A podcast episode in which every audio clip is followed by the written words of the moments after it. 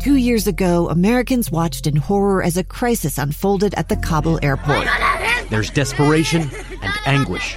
More than 80,000 Afghans have since arrived in America, but this story is still unfolding.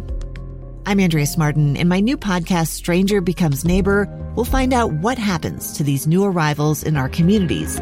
Who would help our newest neighbors? Follow us at kslpodcast.com, Apple Podcasts, or anywhere else you listen. Welcome to Live Mic. It is uh, not Lee Lonsberry. You probably can guess that from my voice. This is Amy Donaldson from the Deseret News. And my co host from, I don't know, social distance far away is Scott Howell. Hi, Scott. right up here in Mill Creek. As far Okay. that's not too far That's away. That's not too so. far. We'd probably be farther if I'd stayed home as well. So, Amy, what a pleasure to be on uh, Live Mic with you. I think this is edition 170, something like that. I, I- uh, yeah, I pretty pretty cool to be here with you and. Thanks to, to Lee for the invitation. Um, we just think this is going to be great. What a great show you put together. well, we only have two minutes, and we're with our friend Boyd Matheson from the Deseret News. So, Boyd, going to throw right to you. What did you think of the convention? Have you been watching? Give me some highlights, I am, one of lowlights. the, I am one of those wall to wall, watch it all geeks. Join the club. Join the I, club. I knew Scott would be watching. yeah, and, right. uh, and yeah. Republican. I, I'll see them both. I, I, I almost, I almost uh, texted you last night, but uh, Yeah. you know, I, I think they've done some some things incredibly well. Uh, as we were talking before the show, the the roll call was epic. That was that may have been the best moment so far. It may end up being the best moment of the whole thing in the end. Uh, the speeches, of course, as always, they're they're very uneven. You have some that are fantastic and some that are like, meh. Anybody could have given that one, uh, or oh, they really overwrote that. And I do think there's been a lot of overwriting, um, trying to control that message. And uh, and Scott knows this, having been behind the scenes at those conventions. They're always trying to over control and overwrite and overproduce. Uh, and so this doesn't help that a whole lot. But some fabulous moment. I thought Jill Biden uh, was excellent last night. Maybe the best I've ever seen Jill Biden. She was so good. Uh, really laid it out in a nice way. I loved her framing of how do you how do you heal a broken family, and it's the same way you heal a nation. I just I thought that was a, a really nice moment. Yeah, uh, you know, it's interesting, Boyd, that you'd say that. Linda leaned over to me last night and said, Hey, my favorite speaker was Michelle Obama. She's my number one. I mean, Linda and her have connected on her book and all that. And then she said, I got a new number one. It's Jill. I She's like, good. wow. Yeah. She's Yeah. really and, and. I think what I liked about the roll call was that it's this insight into how diverse we are and how I mean like you don't get that when you when you watch the roll call. It's more like watching procedure and your candidate and just the energy of the of the convention. Yeah. Which again, you have to be kind of an insider to really love. But this I felt was like one of those videos about all across America. It was actually choked me up. It Yeah. was really cool. Yeah, I, I love the whole across America feel to it. And again, I don't care if you're a diehard Republican or a diehard Democrat or a Libertarian or anything in between.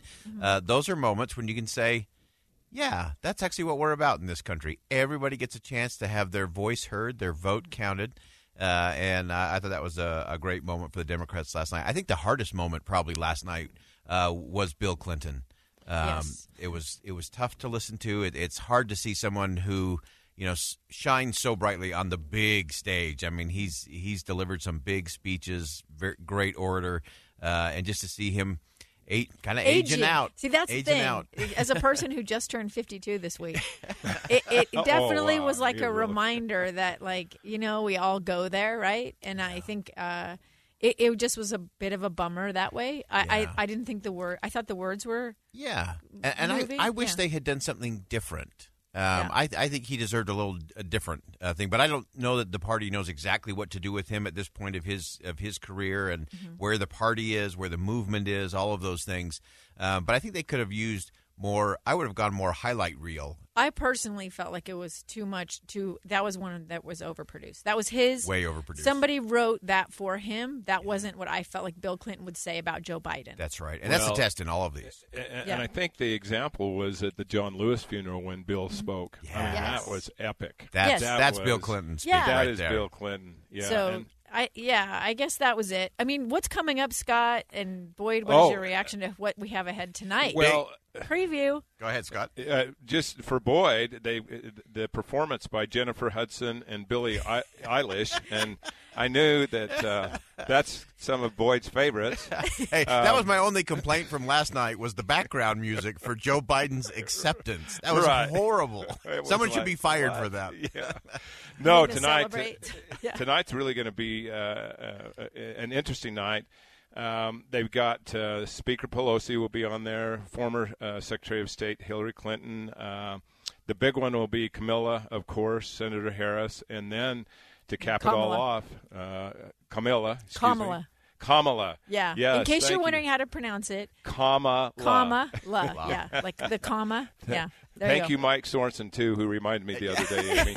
uh, and then the the real highlight tonight will be President Obama. I mean, that's going to be uh, Yeah, and I, another wo- stellar I one. wonder about that. I wonder about the strategy behind that, Mm-hmm. um, because I mean, nobody's better off a teleprompter than President Obama. I mean, there just see. I there are disagree. very few. I There- just, I, I, I'm gonna, I'm gonna say we're gonna have, have a showdown, and we'll, we'll weigh in on this tomorrow. Yeah. Who did better? But I think Kamala is much better. I- I think she can Yeah. be better. Yeah. but it's hard to it's hard to outshine the previous president of the United States. Oh, yeah. So I think from a Yeah. positioning of Senator Harris, I think that was a mistake for her to have to compete with a former president. Maybe. Uh, and he's speaking after her, which I think is and also maybe, a little odd. Maybe we look at it wrong, right? Maybe we say these people are competing with one another rather than just Mm. saying they have something to bring to the table and they're adding that. Because I see this a lot. Like AOC only got one minute and thirty seconds, and uh, Colin Powell got you know two minutes and thirty seconds. You know the Republicans are getting that speak at the DNC are getting more. Um, time than these up these rising stars in the party, right? And I just think of it. It's I always say this to my kids, right? Like it's not you might only get in the game 36 seconds. I've had Yeah. this experience. You do the most with, with the With what you time you're given. Yeah. And you just be grateful to be in the game. Yeah, and I and I think to me the bigger thing is not that question because I Yeah. I agree. Having uh, worked Yeah. on a lot of speeches that were 97 seconds long, Yes. uh, you you can play that out. Uh, Yeah. but to me, it, this is a stature thing uh, Yeah. in terms of Senator Harris. A lot of people still don't know her really well, uh, and I just think that's a tough juxtaposition. Uh, to someone who sat in the White House for eight years, uh, and uh, anyway, I, think just that's just a little, but, little I- challenge. But I don't know. I think Michelle Obama is going to be tough to beat. I don't know. She's always tough to her, beat. Her speech was so like it, it was everything. Like people who wanted her to be hard on Trump got it. People who wanted her to be hopeful and uplifting got that. People who wanted her to be unifying and loving got that. So she, to me, it had all the elements that you were asked for in Yeah. a short In a- speech. yeah, Not not Very your short. not your. We Bill should follow. Clinton 40 Everyone should follow that model Yeah. a little bit more. Uh, I like that, Boyd. I like that.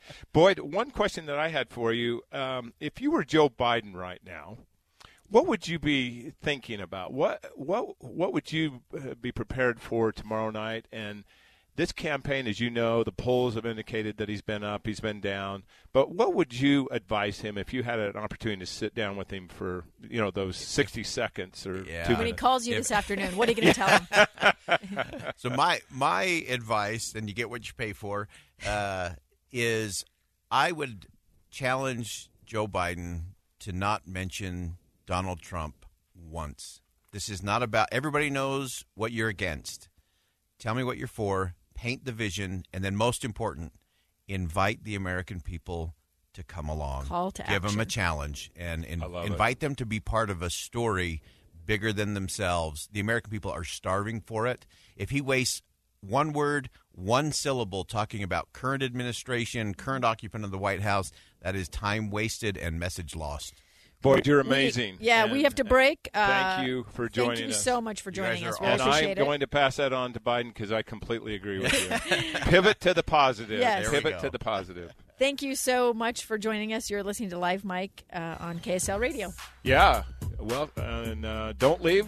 We'll be discussing, oh, my favorite thing country over party. Co- Join us. We'll be back. Welcome back to Live Mic with Lee Lonsberry. Normally, today you get Amy Donaldson and Scott Howell, you lucky dogs. Hey, yeah, Um, they're very fortunate. We would like to invite you to join us via the text line, um, the Utah Community Credit Union KSL text line at 57500, or you can leave us a voicemail on the KSL News Radio comment line, 801 575 7668. I'm going to say it again because I talk fast. I've been told 801 575 7668. And we'd love to hear from you. We're going to invite you to join our conversation. If you have uh, comments or thoughts on any of the many, many news stories breaking, we'd love to hear it. Um, right now, we're going to talk about something Scott and I had a, a kind of a lengthy conversation, and when we found out we were going to be hosting together about Republicans speaking at the Democratic National Convention. Um, and I I think that a lot of people have mixed feelings. So a lot of Republicans think it's silly and not noteworthy, and a lot of Democrats think that it's uh, misplaced, misguided um, to include Republicans as speakers at at what is the the party's big celebration and nominating convention. And I just wondered what your thought was on um, the, the, most notable, of course, for me was uh, Colin Powell uh, last night. Um, but then we had John Kasich uh, the opening night. What, what are some of your thoughts? You know, I, I think it's just uh, wonderful. I've always said that I've never voted a, par- a straight party ticket. Uh, me personally, even when I was in the legislature, I supported a uh, House candidate that was a Republican, and I'll never forget the media came and say, "Why did you give this individual some money, and why did you support them?" And I said, quite frankly, he's the best candidate. And so for me, seeing the Republicans coming together, uh, being able to have a healing, the start of a healing that we need in this country, I thought it was great. And I'm with you, Amy. Uh, Colin Powell, what a what a wonderful message he sent, um, and and Kasich. Uh, some people think that he should have been the vice president pick on the Democratic ticket, but I'm not one uh, of those people. But yeah, I, I, and I'm also not a, a, a you know, registered Democrat. But l- let's take a listen to what Colin Powell said last night. Today, we are a country divided, and we have a president doing everything in his power to make it that way and keep us that way. What a difference it will make to have a president who unites us, who restores our strength and our soul. I still believe that in our hearts, we are the same America that brought my parents to our shores, an America that inspires freedom around the world. That's the America Joe Biden will lead as our next president. Okay, this is a four star general, worked for Republicans, um, several administrations. Um, I, I, thought it was really pro. I mean, I, I've always been a Colin Powell fan, though. I mean, I grew up idolizing Colin. My dad's a Marine. Colin Powell, John McCain, those were the heroes of my childhood. And so to hear him saying, "Let's unite. Let's let's be what we think we you know let's live up to our goals right um, I I found it very inspiring.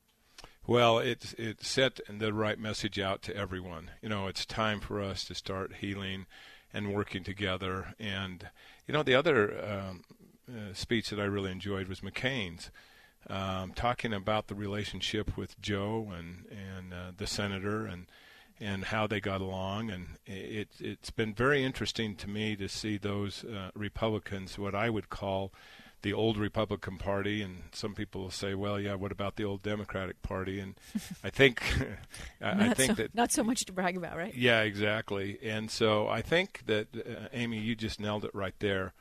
Uh, but I'd be interested in some of our callers if they'd like to call in at 801 575 7668 and see what, what they think. Mm-hmm. Um, What's what's your opinion on on having that? And I, I do admit, one time I was invited to a Republican event, and um, uh, excuse me, I invited uh, Mike Leavitt to attend our Democratic uh, legislative uh, event, and Mike came, and he we had him speak, and I got criticized a lot by that. But you know what? Mike um, was the governor uh, we were in the legislature, and uh, again, yeah, we don't always agree, but gosh, we got to start being a little bit more human with each other. Yeah, let's take a little a listen to the Kasich audio. I'm a lifelong Republican, but that attachment holds second place to my responsibility to my country. That's why I've chosen to appear at this convention. In normal times, something like this would probably never happen, but these are not normal times. I'm proud of my Republican heritage. It's the party of Lincoln, who reflected its founding principles of unity and a higher purpose. But what I have witnessed these past four years belies those principles. Pretty pretty strong words there. Also from the governor, former governor of Ohio, and uh, former uh, candidate for Republican um, uh, presidential uh, nominee.